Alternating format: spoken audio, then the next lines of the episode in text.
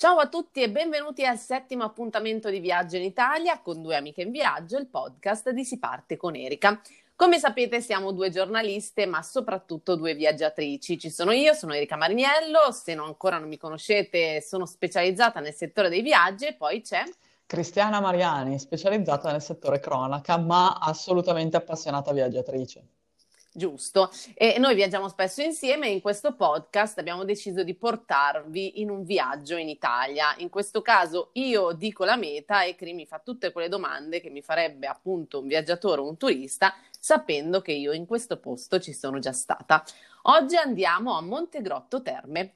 Oh, finalmente le terme, meno male, ci rilassiamo un po'. Oh, ci voleva. Allora, tu mi hai detto che ci sei stata, no?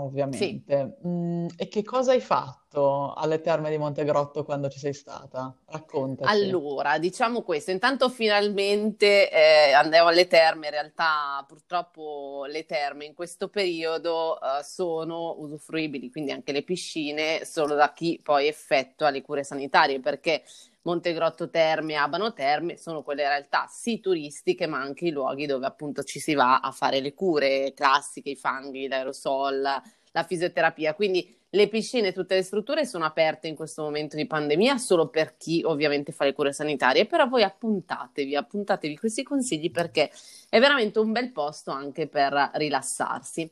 Io appunto, diciamo che a Montegrotto Terme, perché così appunto è il nome del comune, mi sono sicuramente rilassata, mi sono anche divertita perché intanto eh, ti voglio spiegare bene dove si trova Mm? Montegrotto, perché so che in geografia tu diciamo hai Eh, 5 ho, meno.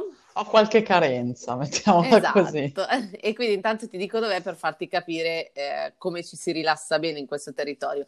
Allora, eh, intanto diamo anche un po' le dimensioni del paese, circa 11.500 abitanti, quindi un paese diciamo medio-piccolo. Siamo in Veneto, in provincia di Padova, eh, non lontani, come dicevo prima, appunto da Abano Terme, che è sicuramente la località più conosciuta della zona, ma soprattutto siamo nel parco regionale dei Colli Euganei.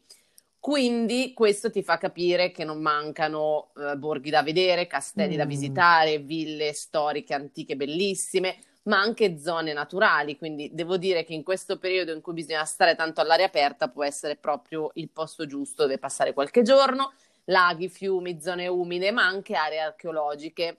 Infatti, la cosa bella che ricordo di questo viaggio, oltre ad aver appunto visitato, diciamo, le strutture ricettive che hanno le varie piscine che normalmente sono anche il posto giusto per rilassarsi, come dice- dicevamo all'inizio, eh, ho questo bellissimo ricordo perché ehm, oltre diciamo ad, aver fatto un bel giro in bicicletta appunto nella zona dei Colli Euganei, che è bellissima, ho visto anche quest'area archeologica che si trova proprio praticamente in centro al paese di Montegrotto Terme.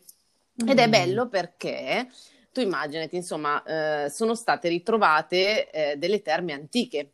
Quindi se tu a piedi ti addentri nel paese di Montegrotto, che in realtà non ha, eh, diciamo, è un centro che è nato proprio grazie alle terme, quindi non ha un centro storico particolarmente bello, ma è una realtà ovviamente piena di queste strutture, di questi hotel, eh, ed è, eh, diciamo, non possiamo definirlo il posto meraviglioso da vedere.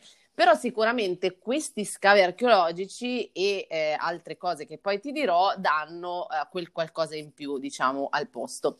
Eh, intanto appunto facendo il giro eh, in questo, in questa zona appunto della- archeologica si possono vedere questi resti di età romana, poi eh, si va nella via Neroniana e si vedono gli scavi appunto di questa zona della città e poi il complesso termale dell'hotel Terme Neroniane perché devi capire che qui praticamente le terme ci sono sempre state. Ah, Quindi eh, noi vediamo praticamente, cioè si possono vedere i resti di questa struttura termale che risale all'età augustea. E quindi, come diciamo oggi, ci sono queste- questi resti appunto di grandi piscine, di queste vasche che erano collegate tra di loro appunto con una- un sistema di canalizzazione per eh, le acque termali, ovviamente. Poi si vedono i portici, gli spogliatoi, le aree di riposo e anche c'è un piccolo teatro, quindi è come se si tornasse indietro nel tempo e si vedessero le terme come erano una volta. stupendo. No, è bellissimo davvero. E poi camminando a piedi si raggiunge questa via neroniana di cui ti parlavo prima, che Mhm. eh, diciamo non è tanto distante appunto dall'area archeologica, che poi è il punto di partenza diciamo di questo percorso. E lì invece si vede un'altra area interessante perché c'è- ci sono i resti di una sontuosa villa romana del primo secolo d.C. E anche lì si vede parecchio, quindi ehm, diciamo che tutto quello che è eh, ritornato alla luce è tanto e quindi si può vedere anche appunto com'era una, un'ipotetica villa romana. Poi lì vicino invece si trova il, l'Hotel Terme Nerognane dove appunto dopo dei lavori di ristrutturazione in realtà sono rinvenuti altri resti, quindi un altro complesso termale risalente alla fine del primo e inizio del secondo secolo d.C. Quindi praticamente davvero mh, camminando per Montegrotto si respira la storia. Che spettacolo! Cioè tu No, fai, bello, davvero. fai le terme, quindi ti rilassi, dopodiché esci e non devi fare chissà quali giri, non devi fare chissà No, quali attività, è tutto lì. Sì, sì, è Bellissimo. tutto lì, poi chiaramente la zona è ricchissima, eh, perché stiamo parlando della provincia di Padova, dove c'è la qualunque da vedere tra borghi, come dicevo prima, ma la cosa bella è che eh, sei in un posto strategico, se tu vuoi dormire a Montegrotto Terme e stare anche una settimana, poi da lì ti sposti, puoi fare sport, vita all'aria aperta, mangiare bene, poi anche questo lo vedremo, e eh, chiaramente eh, anche magari dedicarti proprio a, a un periodo di terapia, se insomma ti serve. Che meraviglia! Adesso facciamo un salto in avanti. Vai. Allora, noi ci siamo belli rilassati, abbiamo fatto la nostra passeggiata, il giorno dopo però siamo carichissimi, vogliamo vedere qualcosa. Cosa c'è nei dintorni? Dicevi Abano, ma poi che altro Sì. possiamo vedere nei dintorni di Montegrotto Terme? Allora, ce n'è, ce n'è tanto perché eh, chiaramente ehm, la zona eh, è una zona strategica, però io rimarrei ancora un attimo a Montegrotto per dirti che cosa c'è di interessante da vedere ancora lì Mm. perché è assolutamente secondo me da non perdere e poi ti dico la zona. Allora, a Montegrotto pensa che c'è un posto secondo me da favola, sia per come è stato costruito, perché in realtà c'è la prima casa d'Italia delle farfalle. Oh, cos'è? Hai capito? Allora, tu pensa che mh, sempre camminando in questo mh, paese, eh, tra l'altro abbastanza moderno, trovi a un certo punto la Casa delle Farfalle, che pare sia stata la prima eh, ad essere stata aperta e realizzata in Italia e una delle prime al mondo. Ed è praticamente una casa dove all'interno si vedono le farfalle che volano. Ma non solo, perché ha un percorso, quindi tu arrivi, entri, ti fai tutto un percorso anche formativo e poi vai nelle varie stanze dove è stata ricostruita, diciamo, è stato- sono stati ricostruiti gli habitat, per esempio, delle foreste pluviali dell'Amazzonia, dell'Africa, dell'Asia. E quindi tu cammini in questi mondi, diciamo, che sono stati eh, ricostruiti, quindi eh, con fedelissimi, quindi in realtà le farfalle stanno bene, e, e vedi le farfalle che volano. È stupendo, cioè, se- No, è sembra, veramente bello. sembra un posto fuori dal mondo. Sì, sì, lo è anche perché alla fine è un posto perfetto per portarci i bambini, perché ci sono anche tanti laboratori, dei momenti didattici, insomma, fatti proprio per far capire, far studiare ai bambini appunto il percorso delle farfalle, la storia di questi animali particolari. E poi c'è una cosa da vedere assolutamente che è il giardino dell'Eden, perché ci sono queste grandissime farfalle blu che praticamente volano intorno a questo antico albero tropicale che è stato ricostruito. Eh, ci sono le crisalidi in fase di chiusura e è possibile anche, se si ha fortuna, vedere la nascita di una nuova farfalla. Quindi molto bello, molto bello. Mamma mia, cioè un'esperienza che puoi fare in pochi posti in Italia, effettivamente. Sì, assolutamente, ma poi c'è proprio stato insomma uno studio importante che ha permesso la realizzazione di questa casa. Ovviamente dietro ci sono geologi, persone ehm, studiosi, insomma, persone che hanno eh, deciso di fare questo luogo proprio per la propria passione, insomma, per, la- per le farfalle. E, e quindi è anche un posto dove studiare il tema, quindi non solo per i bambini, ma anche per chi appunto fa ricerca, può, come dire, lì trovare veramente un mondo parallelo da studiare. E poi, come ti dicevo, eh, siamo vicini ad Arqua Petrarca, quindi il paese dove il poeta ha passato gli ultimi anni della sua vita, Abano Terme l'abbiamo nominata, e poi c'è Padova, perché insomma siamo in Ah, provincia di Padova, quindi insomma Padova mh, ne ha per tutti i gusti. Ma poi c'è anche una cosa da dire, perché è il territorio, cioè la zona dei Colli Euganei è conosciuta ovviamente anche per il vino. eh certo. Quindi un'altra cosa che io consiglio assolutamente è quella di fare il giro in una o più cantine del territorio, perché chiaramente eh, stiamo parlando di un luogo particolare anche dal punto di vista paesaggistico, perché colline, eh, dolci colline, quindi insomma questi grandi vigneti e il luogo perfetto proprio per la produzione del vino di un certo eh, livello. Infatti esiste il consorzio tutela dei vini dei Colli Euganei ci sono tantissimi viaggiatori turisti che raggiungono la zona anche solo per assaggiare appunto i vini del posto.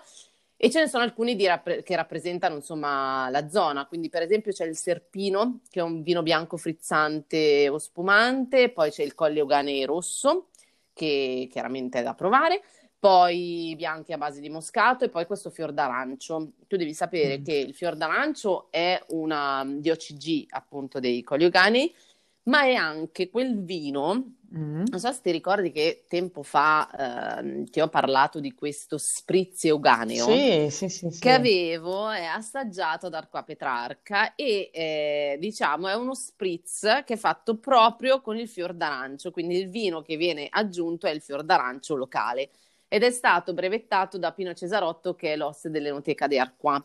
Quindi al, praticamente nel borgo di, Alqua, di Arqua Petrarca si arriva all'enoteca in questo eh, punto specifico e si può assaggiare questo spritz che è del tutto particolare perché parla proprio della zona. Quindi un'altra possibilità è quella di farsi un bel giro in cantina, chiaramente esiste anche la strada del vino dei Colle Euganei che addirittura riunisce ben 40 cantine, quindi si può fare veramente un giro lunghissimo e godersi la bellezza de, dei luoghi eh, insomma, naturalistici e poi la bontà del vino. Stupendo. Beh, a questo punto, scusami, visto che mi hai portata sulla strada del vino, ti chiedo, sì, ok, il vino, ma cosa possiamo mangiare, cosa possiamo assaggiare a Montegrotto? E anche sulla cucina direi che il Veneto e la provincia di Padova in generale, eh, insomma, è ricca, davvero. E infatti, vabbè, le produzioni, le principali ricette sono legate alla terra, quindi alla vocazione agricola e rurale di questa regione d'Italia e ce n'è veramente per tutti i gusti. Ora dobbiamo capire se puoi mangiare qualcosa. Allora, intanto perché non abbiamo detto che sei intollerante, esatto. Ormai, conoscono ormai lo sanno tutti. È un caso umano. Esatto, quindi per esempio, Pasta e fagioli alla padovana, secondo te tu la mm. pasta non la puoi mangiare, no. quindi ciao. No, no, Questo è un tradizionale piatto povero, però insomma si può, chi, chi, può mangiarlo, secondo me deve assaggiarlo almeno una volta. Poi i bigoli, cioè anche questi non li mangi, però ti no. giuro, buonissimi. Cosa sono i bigoli? Sono questa pasta fresca che si fa tradizionalmente in Veneto e viene condita con, uh, in realtà viene fatta con acqua e farina, poi mh, mm, pare che ci sia qualcuno che aggiunga anche le uova, mm. però eh, il bello è che viene condita con tanti sughi buonissimi, tipo all'anatra, alla lepre, al cinghiale, ma secondo me i bigoli migliori sono in saora, quindi in salsa, con le cipolle, le sardine oppure con le acciughe. Mm, ah. ah. Eh, sì, sì. Poi c'è una cosa che puoi mangiare anche tu. Oh, vediamo il bollito padovano, ah, quindi sì. bollito di carne, uh-huh. quindi vari tagli di carne diverse, bolliti e pare pensa che fosse uno dei piatti preferiti anche di Galileo Galilei. Beh, io e Galileo abbiamo in comune questa, eh, questa certo. cosa, eh, certo, notoriamente. molte cose tra cui notoriamente, poi c'è la gallina padovana che in questa la puoi mangiare che è Presidio Slow Food e quindi dai, la gallina te la fai insomma così in padella e te la mangi uh-huh. e poi i dolci e qui ciaone proprio, eh, no, ti saluto no, no. perché c'è questa torta tipica appunto, il dolce tipico di Padova che è fatto a strati, è un po' elaborato però è buonissimo, quindi pasta frolla di mandorle, uh-huh. questa vabbè un po' la mangi un po' si può però, e mandorle, ok poi il pan di Spagna mm. e, e, poi c'è lo zabaione e sopra le scaglie di cioccolato fondente. Che meraviglia! Eh, no, no. Eh, Troppo... Sognatela. Esatto. E via. Quindi questo è un po' quello che possiamo mangiare. Poi ce ne sono tante, tante altre prelibatezze, però già se assaggiate queste andate bene. Ecco, adesso abbiamo mangiato, insomma tu hai mangiato perché io ben poco, eh, insomma ci siamo rilassate, abbiamo girato, eccetera. Eh, è arrivato il momento di tornare a casa. Cosa possiamo Eh, sì. portarci via da questa gita? Allora, io sarò un po' monotona, però essendo che eh, secondo me i souvenir legati alla tradizione sono i migliori, Mhm. io da quella zona lì mi porterei a casa il giuggiolone. Cos'è? che è il brodo di giuggiole praticamente. Ah. Quindi in sostanza è questo brodo, questo mh, come dire, mh, da- è una- un alcolico da bere alla fine dei, dei pasti, Mhm. piuttosto dolce, che è fatto con le giuggiole. Le giuggiole sono questi, mh, questi frutti che sono particolari, che sono della zona e hanno quel- questo gusto particolare. È dolce, però leggermente acidulo. È come se quando mh, sgranocchi le giuggiole eh, ti sembra di mangiare una mela Mhm. eh, perché la, la durezza, diciamo, è la, la consistenza è quella di una mela, però mh, hanno la- il gusto co- dolce come quello di un dattero. Non so se le hai mai Ah, assaggiate. no. Comunque lì, tra l'altro, da qua c'è anche la festa delle giuggiole, da qua a Petrarca, che dovrebbe essere in settembre. Speriamo, insomma, di poter ritornare a vivere anche queste sagre che sono sicuramente belle e piacevoli, poi portano avanti le tradizioni. E il giuggiolone o il brodo di giuggiole, diciamo, è sicuramente un prodotto della zona che si può portare a casa, oppure via di casse di vino. Eh, te pareva. Eh sì, per forza. Però adesso io ti devo dire un'altra cosa di questo Mm, Montegrotto Terme, perché c'è un'altra leggenda anche qua. Urca, io so, so, cioè ormai è chiaro che tu ti perdi nelle leggende, ti piacciono un sacco, ogni volta, A me tanto, ogni ma qui c'è la leggenda di Berta. Urca, chi è È Berta? finito il tempo in cui Berta filava? Mm. Boh. Eh, allora te la dico. Allora, Dimmelo, tra l'altro dimmelo. io sono andata, sono andata a Montegrotto proprio nel momento Mm. in cui ehm, eh, c'era la rievocazione storica di questa leggenda, perché Ah. tutti gli anni compatibilmente viene ricordata questa, questa storia. Mm. Allora, la leggenda racconta questo, la storia di praticamente una contadinella che è vissuta nei primi anni dell'undicesimo secolo in Mhm. quella zona lì, quindi ai piedi dei Colli Euganei. Allora, nel 1084 Enrico IV, che era imperatore del Sacro Romano Impero, e la consorte Berta di Savoia Sì. sono andati a far visita ai signori da Montagnon nelle terre euganee, quindi Mm. che erano ovviamente rinomate, detto che ci sono i resti delle terme, quindi da tantissimo tempo per proprio le acque termali.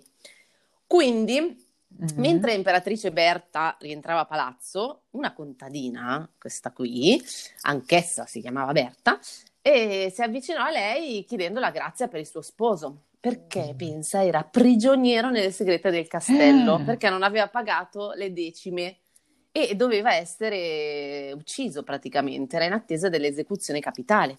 Porca. Allora, che succede? L'imperatrice, che insomma aveva preso a cuore il dramma di questa poverella, Mhm. aveva concesso la grazia. A questo punto cosa succede? Berta, che- ovviamente era una giovane fanciulla contadina, non sapeva come ringraziare l'imperatrice per questo- questa grazia ricevuta e questa grande bontà. E Certo. allora le regalò una matassa del suo filo. Uh. Quindi tu pensa che la nobildonna si commosse al punto da premiare Berta e suo marito da- del terreno Mm. e la grandezza del terreno che gli diede era esattamente grande come il filo della matassa, quindi quan- praticamente il terreno doveva contenere il filo della matassa che lei gli aveva regalato. Ah. Quindi le altre donne, saputa questa grande fortuna che era capitata a questa contadinella, si precipitarono dall'imperatrice Eh, certo. e tutte portarono che cosa? Una tassa. di filo. Eh, certo. Ovviamente, ma la sovrana ovviamente si rivolse a loro dicendo il detto che eh, ancora oggi viene usato per eh, così eh, dire, insomma, alludere a questo passato che in realtà non tornerà più, è finito il tempo in cui Berta filava. Ma pensa te. Hai capito? Ecco da dove Quindi è una storia, hai visto? Cioè, questa cosa si sente, no? Dire è finito il tempo in cui Berta filava, eppure viene da questa leggenda che riguarda Montegrotto Terme, perché precisamente appunto siamo proprio in quel paese lì. E tu pensa alla rievocazione storica è bellissima perché appunto tutte queste contadine in paese che ri- ri- così eh, rifanno rivivere questa storia. È bellissimo. Molto bello, sì, sì. Assolutamente. Insomma, ce n'è, Dobbiamo devo dire che andarci, ce n'è. dobbiamo andare a Sì, sì, vedere no, questa dobbiamo rievocazione. Sì, sì, sì, sì. Dobbiamo tornarci sperando che ritorni e insomma questa rievocazione mm, si faccia ancora perché era proprio bella, insomma tutta la gente del paese, tutti felici, questa Berta, quindi bello. Eh, giustamente Berta ha avuto ragione, cioè Eh è che certo, adesso voi vi mettete a imitare Berta, eh, di Berta ce n'è una sola. è, è una sola, Eh, va bene, dai, allora mi ha incuriosito talmente tanto che vabbè, io quasi quasi ci tornerei, quindi vado a fare le valigie, cosa ne dici? Ma sì, dai. Allora, vado a farle anch'io, intanto ricordiamo dove ci trovano, così se Allora, vogliono, insomma, le persone vogliono seguirci nei nostri vari canali, possono viaggiare per ora virtualmente, poi speriamo dal vivo. assolutamente. Allora, io sono semplice da trovare su Facebook e su Instagram, sono col mio nome e cognome, cioè Cristiana Mariani. Tu invece? Perfetto.